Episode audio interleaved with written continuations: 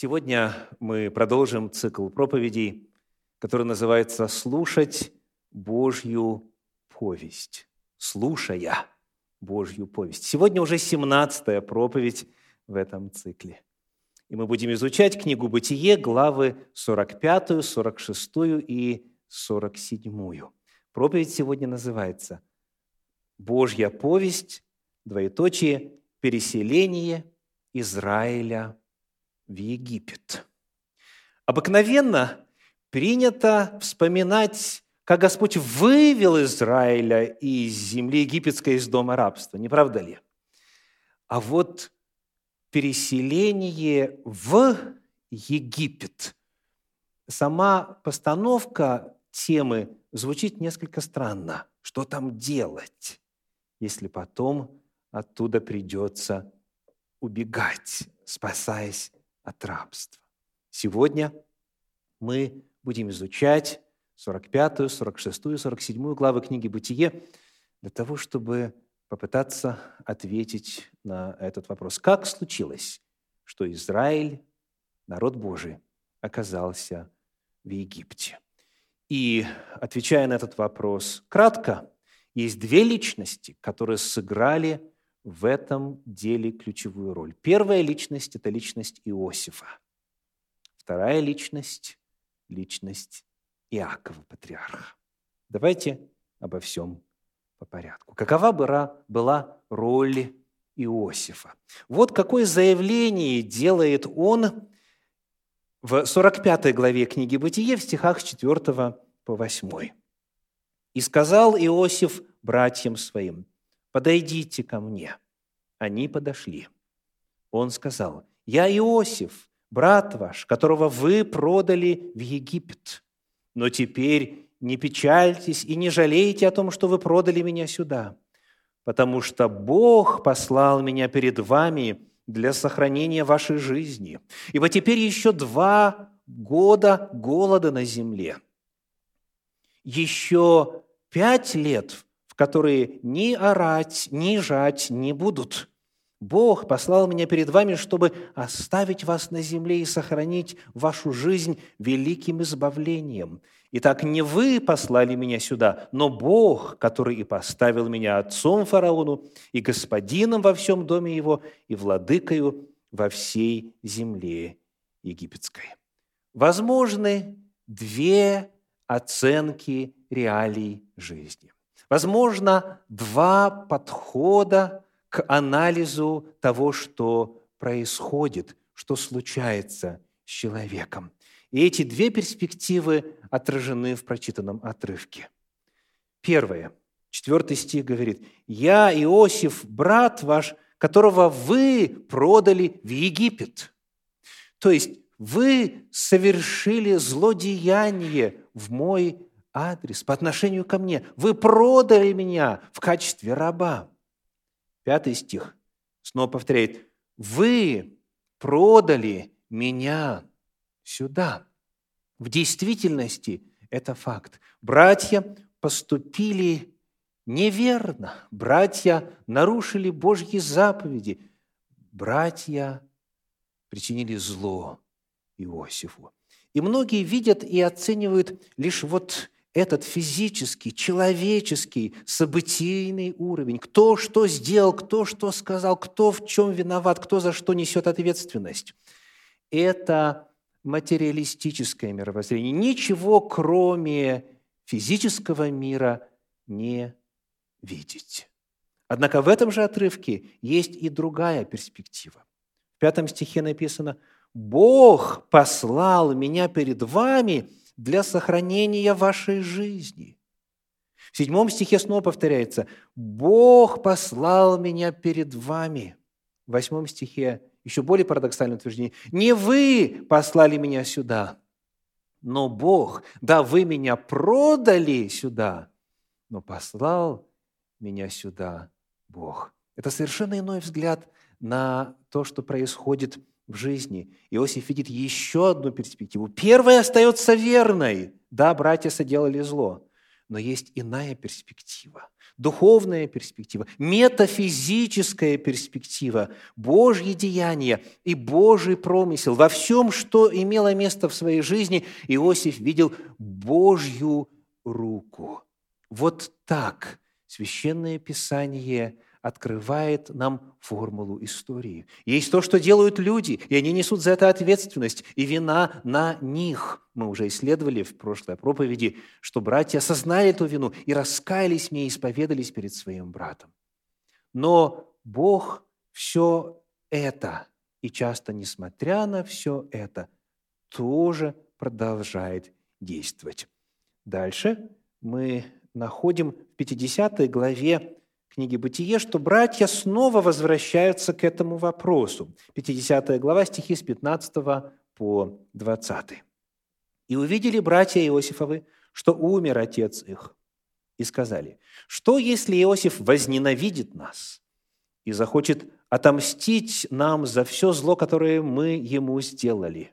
И послали они сказать Иосифу, «Отец твой пред смертью своей завещал, говоря, так скажите Иосифу, прости братьям твоим вину и грех их, так как они сделали тебе зло. И ныне прости вины рабов Бога Отца твоего». Иосиф плакал, когда ему говорили это. Пришли и сами братья его, и пали пред лицом его, и сказали, «Вот мы рабы тебе». И сказал Иосиф, «Не бойтесь, ибо я боюсь Бога, вот вы умышляли против меня зло, но Бог обратил это в добро, чтобы сделать то, что теперь есть, сохранить жизнь великому числу людей. Вот здесь, дорогие, содержится важнейшая формула библейского мировоззрения, что касается оценки происходящей в нашей жизни событий. Вы умышляли против меня злом. Зло в мире реально – и все мы в той или иной мере от зла в мире пострадали, в том числе от самых близких, к сожалению. Но тем не менее сказано, несмотря на то, что вы умышляли против меня зло, Бог обратил это в добро. У Бога были свои намерения, свое видение, и Он вашими действиями творил свою благую, угодную и совершенную волю.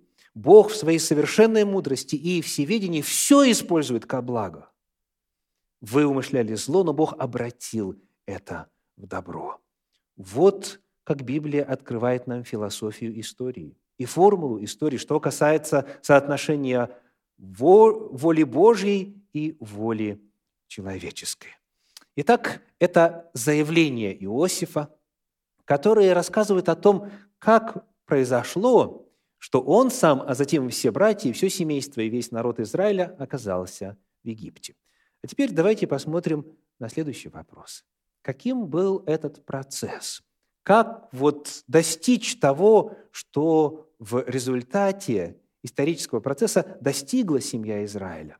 Чтобы Иосиф стал вторым лицом в государстве, в мощнейшем государстве того времени в Египте, чтобы все родство в указанном количестве спаслось от голода, чтобы там, в этой земле, они обрели себе пристанище.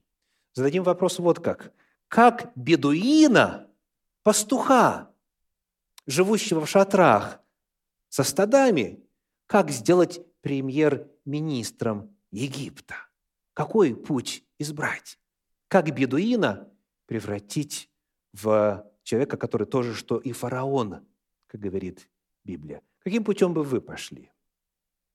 Посмотрим, каким путем пошел Господь, принимая во внимание и действуя в контексте зла, причиненного Иосифу. Вот взгляд на то, что имело место, общий взгляд на эту историю, очень хорошо сформулирован в книге «Псалтирь». Приглашаю вас прочесть в этой книге в 104 главе, книга «Псалтирь», 104 глава, стихи с 12 по 23. С 12 по 23.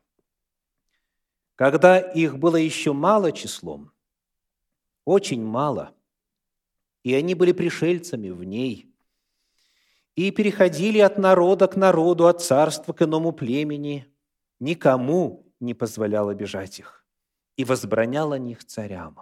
Не прикасайтесь к помазанным моим и пророкам моим, не делайте зла. И призвал голод на землю. Всякий стебель хлебный истребил. Послал пред ними человека – в рабы продан был Иосиф. Стеснили оковами ноги его, в железо вошла душа его, доколе исполнилось слово его. Слово Господне испытало его. Послал царь и разрешил его. Владетель народов и освободил его. Поставил его господином над домом своим и правителем над всем владением своим, чтобы он наставлял вельмож его по своей душе, и старейшин его учил мудрости. Тогда пришел Израиль в Египет, и переселился Иаков в землю Хамову. Вот описание исторического процесса с Божьей перспективы. Вот что имело место. Вот каким путем Бог возжелал бедуина сделать премьер-министром Египта. Какой же был этот путь? Обратим внимание на ключевые слова в прочитанном отрывке. Во-первых, есть у нас термин «Слово Господне», «Слово Божье». Слово Божье было а, явлено Иосифу. В 17 стихе написано «послал пред ними человека, послал перед всем народом Божьим, перед всеми потомками Иакова, Израиля, послал пред ними человека, в рабы продан был Иосиф». Итак, как сделать бедуина премьер-министром в Египте? Ответ – продать его в рабство. Представляете? Продать Иосифа в качестве раба в Египет – это, безусловно, парадокс. Но Бог знает, что делает. Мы находим в 39 главе книги «Бытие» в первом стихе следующее заявление. Бытие 37, 39.1. Иосиф же отведен был в Египет и купил его из рук измаильтян, приведших его туда, египтянин Патифар, царедворец фараонов, начальник телохранителей. Иосиф попадает в дом человека, который очень близок к фараону. Начал, начальник телохранителей – это глава секретной службы, охраняющий жизнь правителя. И вот Иосиф попадает в этот круг. Он попадает в круг людей, приближенных к фараону. Сразу же, как только был продан в Египте в рабы. Далее, в этой же 39 главе, в стихах со 2 по 5, мы продолжаем читать о том, как Бог превращает его в того, кого желает превратить. «И был Господь с Иосифом. Он был успешен в делах и жил в доме господина своего египтянина. И увидел господин его, что Господь с ним, и что всему, что он делает, Господь в руках его дает успех. И снискал Иосиф благоволение в очах его и служил ему. И он поставил его над домом своим, и все, что имел, отдал в руки его. И с того времени, как он поставил его над домом своим и над всем, что имел, Господь благословил дом египтянина ради Иосифа – и было благословение Господне на всем, что имел он в доме и в поле. Иосиф становится управляющим большого имения, крупного хозяйства. Все, что касается дома, и все, что сказано, касается поля. И над домом, и над полем Иосиф владел в качестве управляющего. То есть у, у Иосифа появляется бесценный опыт менеджера именно в Египте. Работая в поле или управляя работой в поле, он знакомится с экономикой, с сельским хозяйством, с тем, как что выращивают тут, за, за сколько продают и так далее он а, начинает разбираться в египетской а, экономике, поскольку делает закупки для своего господина и для всего дома, для всех тех людей, которые там живут и служат ему и работают у него. То есть Господь размещает Иосифа в школу практического обучения, которая дает ему возможность овладеть тем, что представляет собой Египет и сельское хозяйство, и финансы, и экономика в целом. Дальше, в 18 и 19 стихах прочитанной 104 главы книги «Псалтирь» есть такие слова. Написано, 19 стих, «Доколе исполнилось Слово Его, Слово Господне испытало Его». Речь идет о каком-то Божьем Слове. Что это за Слово, которое должно было исполниться в жизни Иосифа? Это, конечно же, в первую очередь, сновидение Иосифа. Вспомним, 37 глава, стихи с 5 по 8. «И видел Иосиф сон, и рассказал братьям своим, и они возненавидели его еще более. Он сказал им, выслушайте сон, который я видел. Вот мы вяжем снопы посреди поля. И вот мой сноп встал и стал прямо, и вот ваши снопы стали кругом и поклонились моему снопу. И сказали ему братья его, «Неужели ты будешь царствовать над нами? Неужели будешь властвовать, владеть нами?» И возненавидели его еще более за сны его и за слова его. В этом сне, который увидел Иосиф, э, довольно неожиданная картина. Скажите, чем занимались братья, чем занимался Яков, чем занимался Иосиф? Вот все это родство. Они выращивали скот, они были скотоводами, они не были земледельцами. И тут вдруг неожиданная картина. Жатва, колосья, то есть зерновые, соответственно, пшеница и так далее. И все они вместе занимаются сбором урожая. И вот именно в контексте урожая зерна братья поклоняются Иосифу. Странный сон. И братья, естественно, восприняли это как заявление Иосифа о желании ими владеть. Но Иосиф просто передает Слово Господне. Вот это слово было сказано, и это слово должно было исполниться. Теперь сказано, Слово Господне испытало его. Слово Господне испытало его.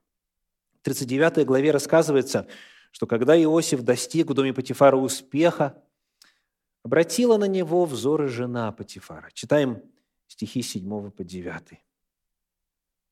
«И обратила взоры на Иосифа жена господина его и сказала, спи со мною. Но он отказался и сказал жене господина своего, вот господин мой не знает при мне ничего в доме, и все, что имеет, отдал в мои руки нет больше меня в доме этом. И он не запретил мне ничего, кроме тебя. Потому что ты жена ему. Как же сделаю я сие великое зло и согрешу пред Богом? Иосиф остается верным Богу, Божьей воле, Божьему Слову. Он остается непоколебимым в своем желании жить по Божьим законам, несмотря на то, что живет в чуждой стране, на чужбине, вдали от отцовского дома. Он проходит это испытание. И за свою верность, за свою твердость он оказывается в темнице. В 39 главе читаем стихи с 19 по 23. Когда господин его услышал слова жены своей, которые она сказала ему, говорят, «Так поступил со мной раб твой», а как мы помним, она обвинила Иосифа в сексуальных домогательствах, она чернила его, она на него возвела ложь. И вот когда услышал господин, то, конец 19 стиха 39 главы книги «Бытие», воспылал гневом. И взял Иосифа господин его и отдал его в темницу, где заключены узники царя, и был он там в темнице. Так, делаем паузу в чтении, так исполнились слова из книги Псалтирь 104 главы, где написано «стеснили оковами ноги его, в железо вошла душа его». Это в качестве вознаграждения, в кавычках, за верность. То есть Иосиф, анализируя обстоятельства, безусловно, мог задавать вопросы, Господи, неужели так должно быть с теми, кто верен Тебе, кто побеждает искушения, с теми, кто проявляет жить по воле Твоей? Разве это справедливо? Разве это правильно? Бог, где Ты? Почему ты не действуешь? Иосиф оказывается в темнице. И вот дальше в 39 главе книги «Бытие» написано. «И Господь» с, 31, с 21 стиха. «И Господь был с Иосифом, и простер к нему милость, и даровал ему благоволение в очах начальника темницы, и отдал начальник темницы в руки Иосифу всех узников, находившихся в темнице. И во всем, что они там не делали, он был распорядителем. Начальник темницы и не смотрел ни зачем, что было у него в руках, потому что Господь был с Иосифом, и во всем, что он делал, Господь давал успех. Иосиф попадает в темницу, но не в обычную, а в темницу, где, сказано, были узники царя заключены. Он попадает в особую темницу, условно говоря, в привилегированную темницу. И там, находясь в этой темнице, он знакомится с виночерпием фараона, с еще одним человеком, который непосредственно вхож в ближайшее окружение фараона – и он истолковывает сон виночерпия. И когда фараону снятся сны, виночерпий рекомендует Иосифа фараону. Так Иосиф оказывается перед лицом фараона, так в возрасте 39 лет он становится премьер-министром Египта, вторым лицом в государстве.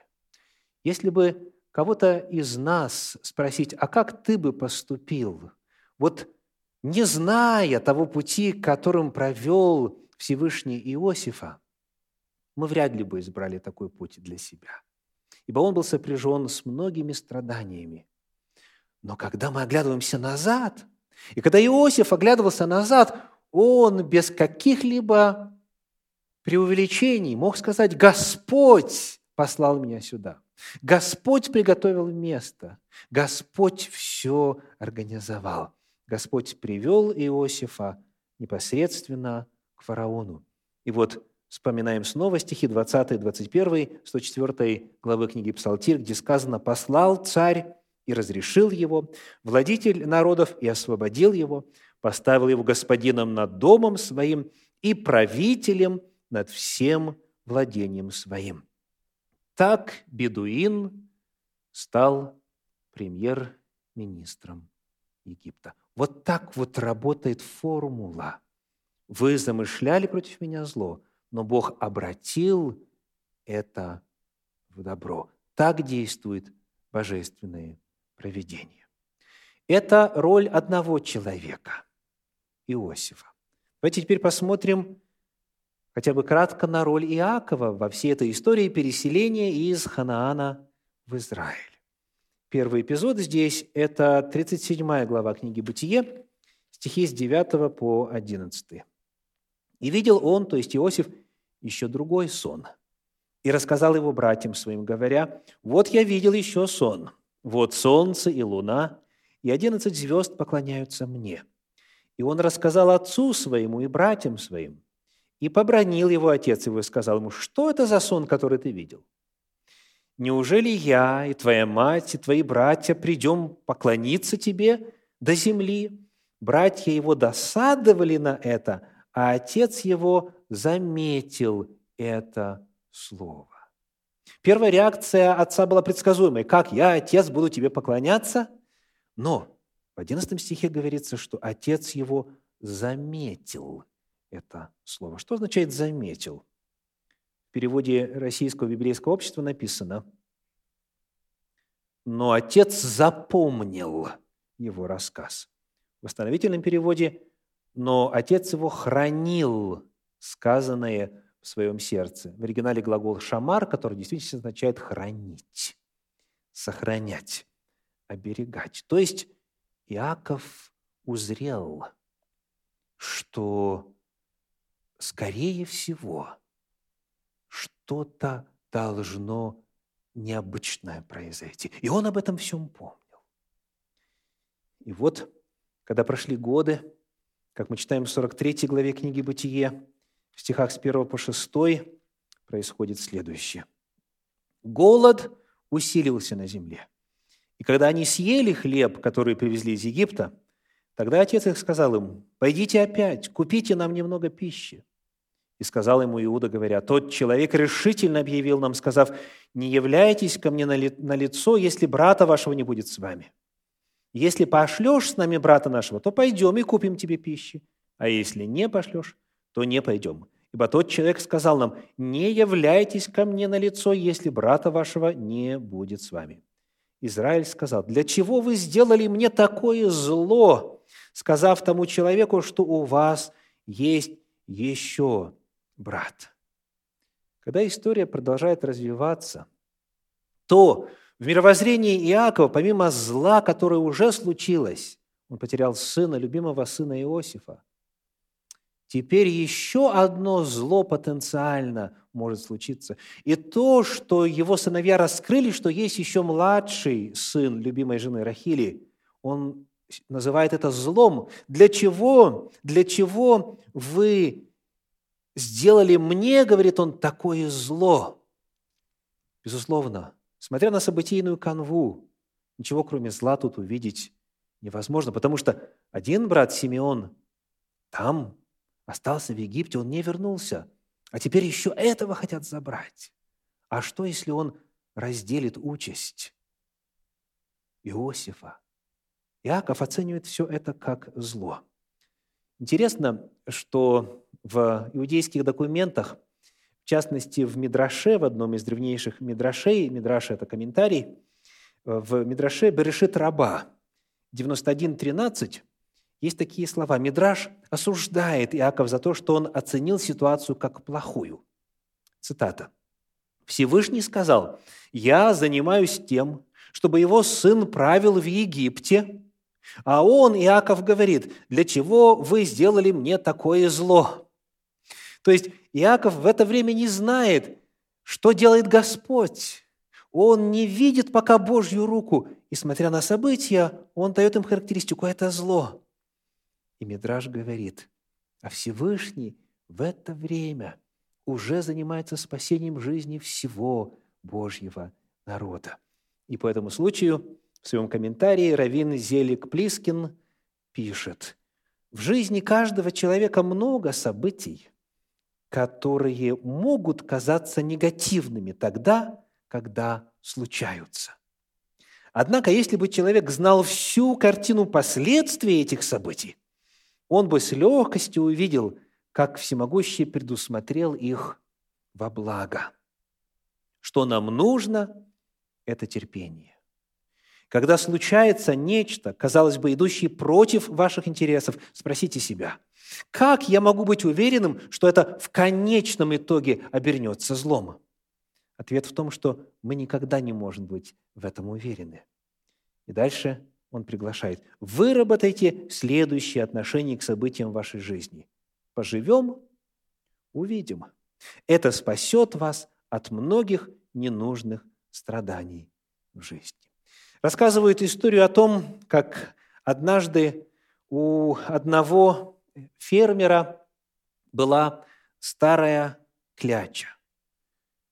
И мало того, наступил момент, когда и она взяла и сбежала. И все соседи начали ему сочувствовать. Говорят, как тебе не повезло? А он отвечает, повезло, не повезло, кто его знает. Через неделю кобыла вернулась и привела с собой табун диких лошадей из холмов. И в этот раз все соседи стали поздравлять фермера с тем, как ему повезло. А он снова ответил, Повезло, не повезло, кто его знает. Когда сын фермера попытался приручить одну из лошадей, он упал с нее и сломал ногу. Все посчитали, что ему сильно не повезло. Но фермер продолжал твердить, повезло, не повезло, кто его знает. Через несколько недель всех здоровых мужчин в деревне забрали в армию, а фермерский сын – со сломанной ногой остался дома. Повезло, не повезло. Очень часто, реагируя на непосредственные обстоятельства, в которых мы находимся, мы не видим всей картины. И вот вместо того, чтобы оценивать это как зло, и при этом возмущаться и к Богу претензии предъявлять при том. Разумнее сказать «поживем, увидим». На практике я приглашаю вас сделать следующее. Найдите время и создайте список событий вашей жизни, которые сначала казались негативными, против чего вы бунтовали, возмущались, жаловались себе, окружающим и Богу, но которые впоследствии привели к позитивным результатам. Запишите этот список. И когда нечто негативное случается снова, просматривайте его, анализируйте. Это поможет реагировать на все сдержанно. Продолжаем разговор о роли Иакова в переселении народа Божия в Израиль. В книге «Бытие» в 46 главе, в первых четырех стихах написано «И отправился Израиль со всем, что у него было, и пришел в Версавию, и принес жертвы Богу отца своего Исаака. И сказал Бог Израилю в видении ночном, Иаков, Иаков, он сказал, вот я. Бог сказал, я Бог, Бог отца твоего, не бойся идти в Египет, ибо там произведу от тебя народ великий, и пойду с тобою в Египет. Я и выведу тебя обратно. Иосиф своей рукою закроет глаза твои. Пятый стих. Иаков отправился из Версавии, и повезли сыны Израилева Иакова, отца своего, и детей своих, и жен своих на колесницах, которые послал фараон, чтобы привести его. Мы находим, что Бог говорит патриарху, не бойся, Иаков. Вопрос, а почему бы ему бояться? Он узнал и увидел доказательства того, что Иосиф правит в Египте – и он увидел все эти колесницы, все это присланное фараоном для того, чтобы переселиться туда. Откуда может быть страх? Чем он мог быть вызван? Мы должны помнить, что в жизни Исаака, отца Иакова, уже была подобная ситуация. У нас нет времени сегодня читать, но вы можете сделать себе пометочку при желании. 26 глава книги «Бытие», первых трех стихах написано, что был голод в земле ханаанской, сверх прежнего города, голода, который был во времена Авраама, и Господь говорит Исааку, не спускайся в Египет, не иди в Египет, оставайся в этой земле, и я благословлю тебя. Более того, в 35 главе книги «Бытие» в стихах 11 и 12 мы находим, что Бог, явившись Якову в Вифиле, сказал, «Живи на этой земле, ибо эту землю я отдаю тебе и потомкам твоим в наследие». И поэтому Иаков не хочет оставлять эту землю, где Господь повелел ему жить, просто по приглашению Иосифа, даже ради спасения жизни, потому что хлеб закончился. Он хочет удостовериться, что на это есть Божья воля. И Господь его благословляет. Господь ему говорит, возьми сыновей своих, дочерей своих и переселяйся. И вот стихи 26 и 27 в 46 главе книги «Бытие». «Всех душ, пришедших с Иаковом в Египет, которые произошли из чресл его, кроме жен сынов Иаковлевых, было 66 душ. Сынов Иосифа, которые родились у него в Египте, две души, всех душ дома Иаковлева, перешедших в Египте, 70.